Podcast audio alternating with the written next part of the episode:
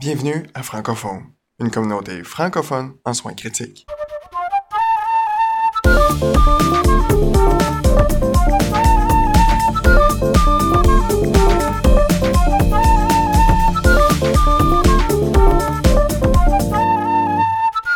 Bonjour tout le monde, donc c'est encore Mathieu, toujours accompagné de Ariane. Bonjour tout le monde.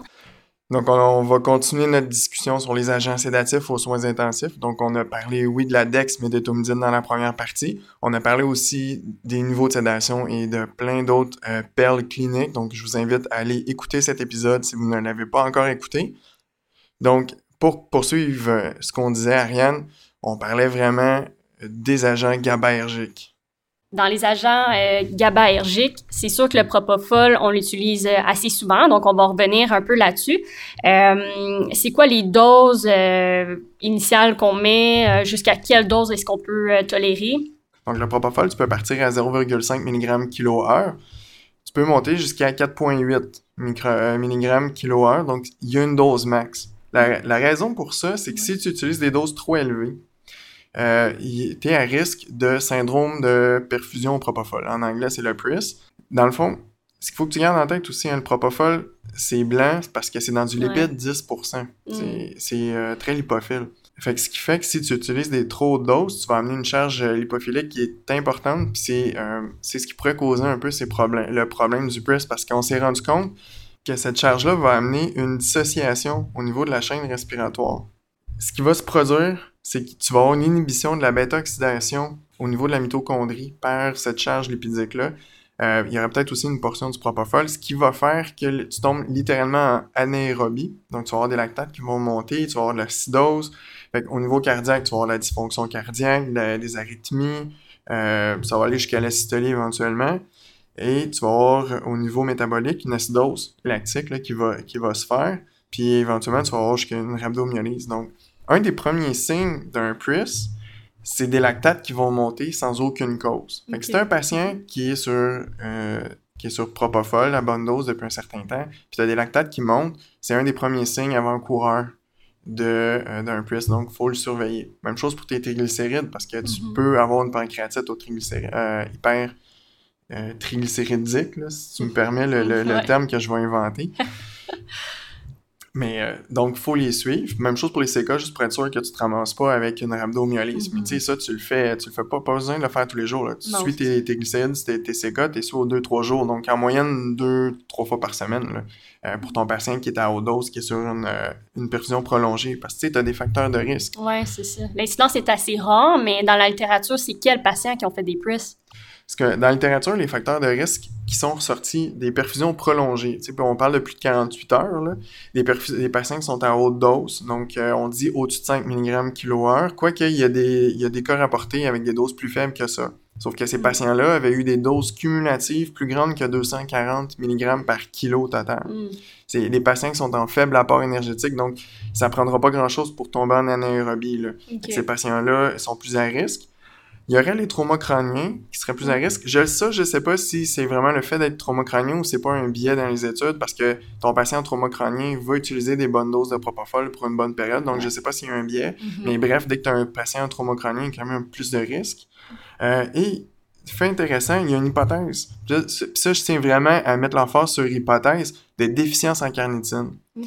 La raison pourquoi, c'est qu'on sait que les enfants, on ne peut pas utiliser le propofol c'est en perfusion continue sur une longue période, parce que les premiers cas ont été rapportés chez les enfants et on se sont rendu compte que la, plupart de ces cas-là, c'était des patients qui étaient déficients en, carnitine. Puis on, se rappelle de la pathophysio. C'est une inhibition de la bêta-oxydation au niveau de la mitochondrie. C'est exactement le même mécanisme que les maladies génétiques qu'on va traiter avec la carnitine, euh, où les patients qui ont des déficiences en carnitine vont avoir un peu ces problèmes-là et l'intox à l'acide valproïque. Ça bloque la même affaire. Donc, ce qui nous, euh, ce qui nous amène à penser que les patients déficients en carnitine seraient peut-être plus à risque encore. Et là, tu sais, essaie, de dire, essaie de trouver le, patient déficient en carnitine, des fois, c'est mm. dur, à, dur à trouver. Fait que si jamais tu es devant un PRIS, euh, la première chose à faire, ben, c'est un traitement de support. Ben, avant, euh, après que tu commences à faire le traitement de support, ben il faut que tu arrêtes le propofol, hein, ça Ouais, va de soi. Puis le, le point aussi, c'est que des fois, ça va mal. Fait que là, tu te dis, ah, j'arrête le propofol, mais s'il y a une indication de sédatif, il faut que tu y trouves une autre option. Là. Fait qu'il faut que tu y partes. Après ça, euh, ben là, il n'y a pas grand-chose dans la littérature pour supporter ça. là. Donc, il y en a qui disent, ah, peut-être qu'on va leur donner du glucose, euh, peut-être qu'on pourrait les hémodialyser. Et euh, suite à l'hypothèse de déficit en carnitine, Mhm. euh, il y a des. il y a- il y a- J'ai pas trouvé de case report Ouais, dans la littérature. que- Il y a vraiment rien. Euh, fait que ça reste une hypothèse. Puis je tiens vraiment encore une fois à le souligner, c'est une hypothèse, mais je trouve ça vraiment intéressant de dire est-ce qu'on pourrait utiliser la carnitine comme antidote au PRIS Je le sais pas, peut-être. Mais on le sait qu'il y a une émission de la bêta-oxydation au niveau de la mitochondrie. Euh, il y a un case report euh, de, de, de pathophysiologie d'un PRIS. Ils sont allés disséquer, ils sont allés voir, puis il y a réellement, c'est vraiment ça qui se produit. Donc ça, on le sait. En ayant ce mécanisme-là, peut-être qu'on pourrait utiliser la carnitine. Puis là, quelle dose? Je le sais pas. Est-ce qu'on devrait utiliser la même dose que l'antidote l'intox à l'acide valproïque? Peut-être, peut-être pas, là, je sais pas. Fait que, tu sais, si jamais euh, il y a des gens qui sont devant un PRISP et qui se disent, bon, euh, en, désespoir de cause, on va l'essayer, puis il se passe quelque chose, c'est laissez-nous savoir, là. OK. Donc, en résumé, là, si on a nos patients là, qui sont sous propofol euh, depuis plusieurs jours, on doit euh, penser à peut-être demander des triglycérides, surveiller peut-être un lactate juste pour être sûr qu'il ne monte pas. Euh, Est-ce qu'il y a d'autres signes précurseurs du PRIS, peut-être l'IRA aussi, qu'on qui disait? peut se produire, mais l'IRA va venir avec tout, tout l'ensemble clinique. Fait que, moi, je te dirais, suis tes lactates. Mm. De toute façon, on a beaucoup d'indications de suivre les lactates. Et si tu as une augmentation sans, sans cause apparente, ben là, il faut vraiment euh, avoir le, le propofol en tête. Mhm. Tes triglycérides puis tes CK, tu sais, si moi, que ton patient, ça fait euh, plus de 3-4 jours qu'il est là-dessus, puis qu'il commence à avoir des doses élevées, ça peut valoir la peine des, des doser, euh, on dit deux à trois fois semaine. Je pense que deux fois semaine, c'est Mm. raisonnable. Puis d'où l'intérêt de vouloir toujours avoir la plus petite dose euh, efficace là, pour nos, nos sédations, si c'est possible. Euh, maintenant, si j'ai malheureusement j'ai un patient qui a un PRIS justement, puis je me dis ah ben là il y a quand même une indication à ce qu'il reçoive euh, la sédation, vers quoi je me tourne? Ouais, c'est sûr que tu l'autre agent qu'on pourrait utiliser, même si on sait qu'il faut les utiliser de moins en moins, ça serait les benzodiazépines, Hmm, euh, le, dont le, le, le midazolam. C'est cela qu'on utilise le plus aux soins à cause de sa très courte demi-vie. Il s'accumule euh, peut-être moins que les autres benzos, mais il y a quand même un risque d'accumulation. hein. Faut, faut, euh, il faut le garder en tête. Donc, plus on va avoir des doses élevées, plus des, et des perfusions euh, longues, plus on est à risque d'accumulation. Mm. Puis, c'est une benzo. hein. Comme les opioïdes, il n'y a pas de dose max. Donc, on va partir à 0,5 à 1 mg/h, puis là, on peut monter sans, sans dose max. là. Est-ce qu'il y aurait un autre sous-groupe de patients chez qui tu dirais ah ben j'aurais tendance à favoriser les benzos plus que le propofol? Sais, si tu as besoin d'un GABAergique, puis tu as un insuffisant cardiaque avec un FEVG qui est vraiment réduit, en bas de 30, et peut-être que là, tu serais, ça pourrait être plus adéquat d'utiliser les, les benzos, parce qu'il faut se rappeler que le propofol, c'est un inotrope négatif, hein, Mm. un bloqueur ca- calcique. Fait qu'il y a un effet inotrope, donc il va baisser les cardiaques. Pour la majorité des patients, ça n'a pas d'impact. Mais pour ton patient avec une insuffisance cardiaque, là, à ce moment, une insuffisance cardiaque sévère, c'est un FEVG en bas de 30, Ouais. là, tu pourrais voir l'impact. Donc, peut-être qu'à ce moment-là, ce patient-là n'est pas un candidat au propofol. Puis c'est là que tu faudrait que tu vois avec tes autres agents. Si tu as besoin d'un GABAergique, ben, tu pourrais y aller avec euh, du midazolam, la plus petite dose possible, là, naturellement. Puis l'autre chose qu'on avait parlé un peu euh, pendant le RAB, euh, le RAB en fait de l'analgésie, c'est euh, la kétamine. Est-ce que euh, est-ce que tu pourrais m'en parler un peu plus pour l'aspect la sédation? Ouais, ben la kétamine, on, on, se ra- on se rappelle, hein, c'est un continuum. Donc, plus tu es, dans l'intervalle basse, donc 0,3 mg par kilo et moins, on est plus dans la section dite analgésique. Et plus on va monter vers le 1 mg par kilo, euh, là, on va être plus dans la section dissociation complète. Puis entre les deux, on est dans la, f- la, la zone euh, Mm. euh, récréative, là qu'on retrouve dans la rue. Fait que oui, on peut l'utiliser comme sédatif. Fait que là, si tu veux l'utiliser comme sédatif, il faut que tu prennes un milligramme par kilo et plus. L'utilisation de la kétamine euh, est surtout sur des cases, ra- des case reports, des case series. hein. Il n'y a pas de grosses études qui disent ah la kétamine on devrait l'utiliser. C'est un peu comme le sédatif de deuxième ligne si tu veux, Euh, mais c'est un bon agent à avoir dans sa petite poche. Euh, quand, quand on sait plus trop, on a des contre-indications à plusieurs agents. Euh, puis là, les doses habituelles, selon ce qui ressort, seraient plus de 1 à 5 mg par kilo-heure. Quoi qu'il y a des, il y a des case reports qui jusqu'à du 10 mg par là. Fait on le sait que ça se donne jusqu'à ces doses-là. Moi, j'aurais tendance à dire, si on veut l'utiliser, ce serait plus autour de 1 à 5 mg euh, kilo-heure. Puis ça se titre aux 15 à 20 minutes parce que le pic d'action est en bas de ça. Donc, euh, on se donne le temps du pic d'action et on, et on voit. Donc, on peut titrer de 0,25 à 0,5 mg kilo-heure aux 15-20 minutes.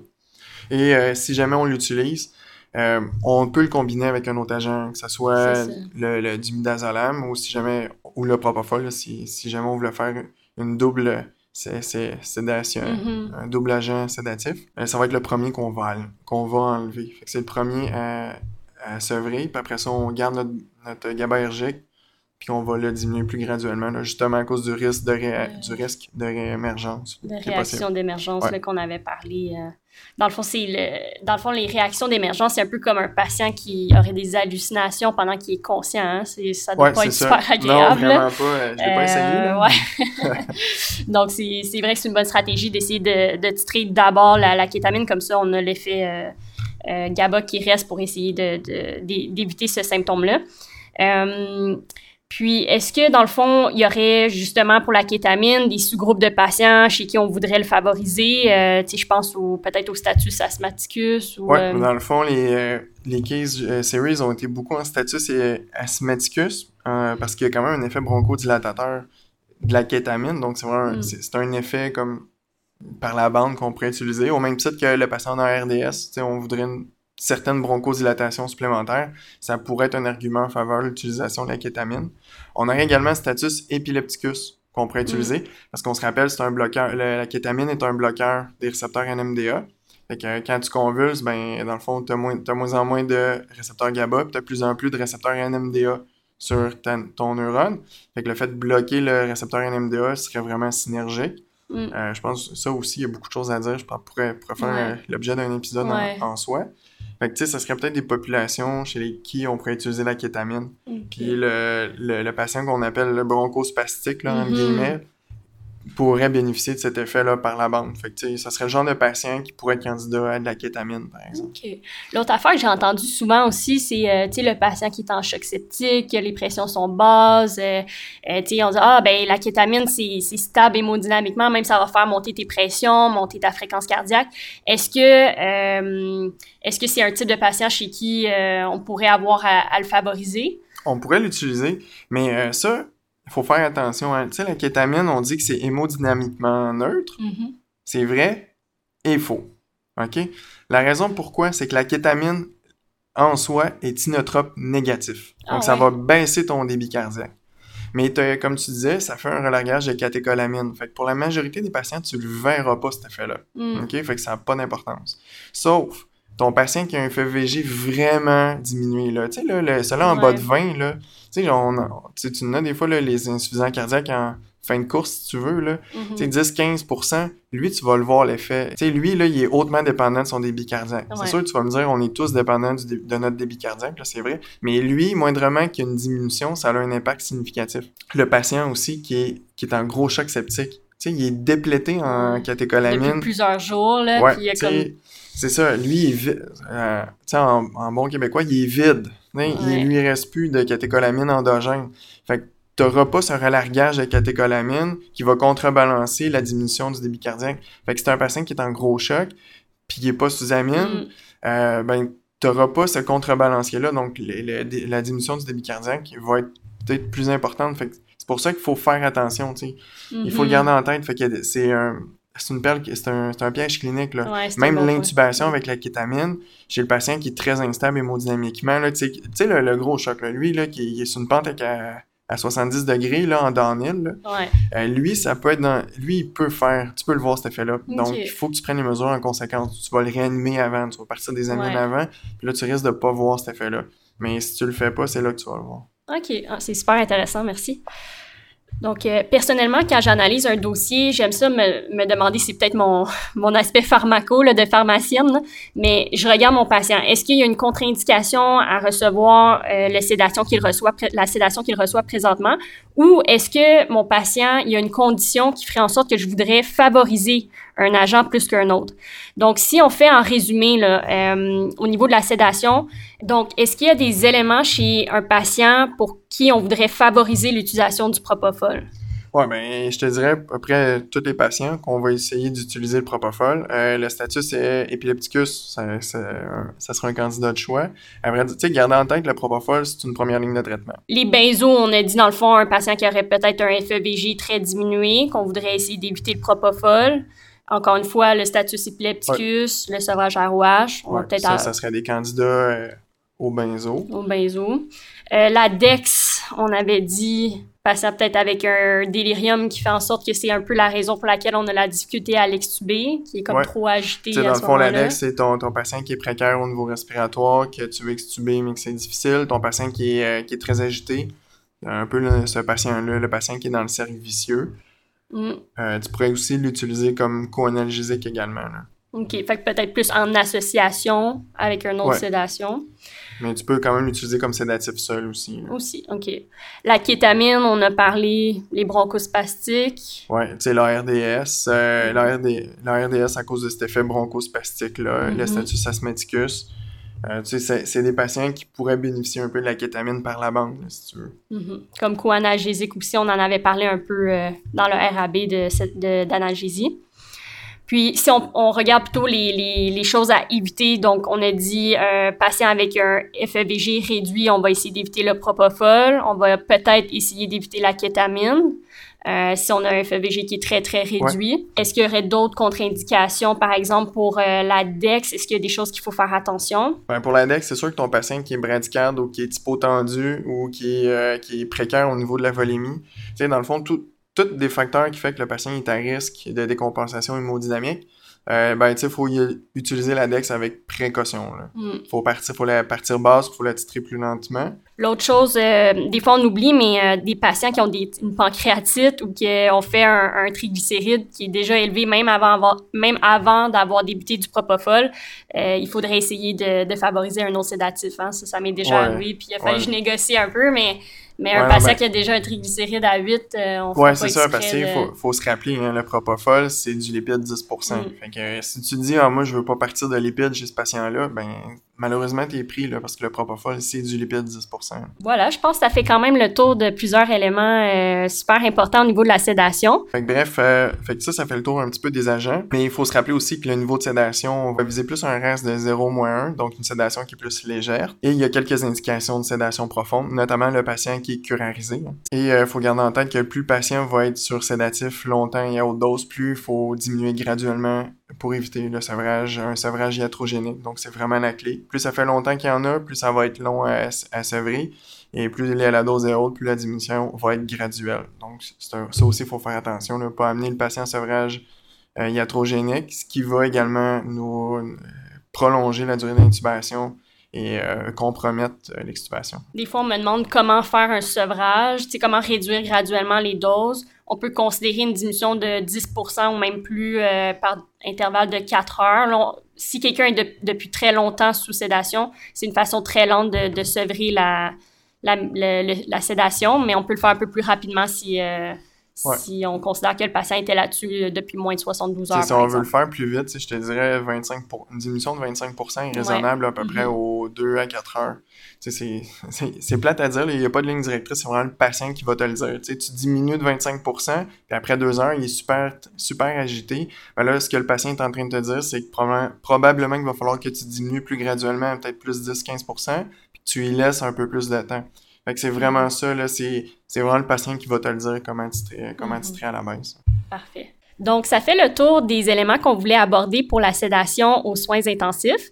Euh, si vous avez des commentaires, des euh, suggestions, des exemples de cas à nous partager, euh, n'hésitez pas, à le faire sur les différentes plateformes du podcast du Francophone. Donc, vous pouvez nous retrouver sur Spotify, sur notre chaîne YouTube. il y a aussi le site web du Francophone sur lequel vous pouvez nous écrire. On, attend vos commentaires? D'ici le prochain épisode, portez-vous bien. Attention à vous autres. Bye.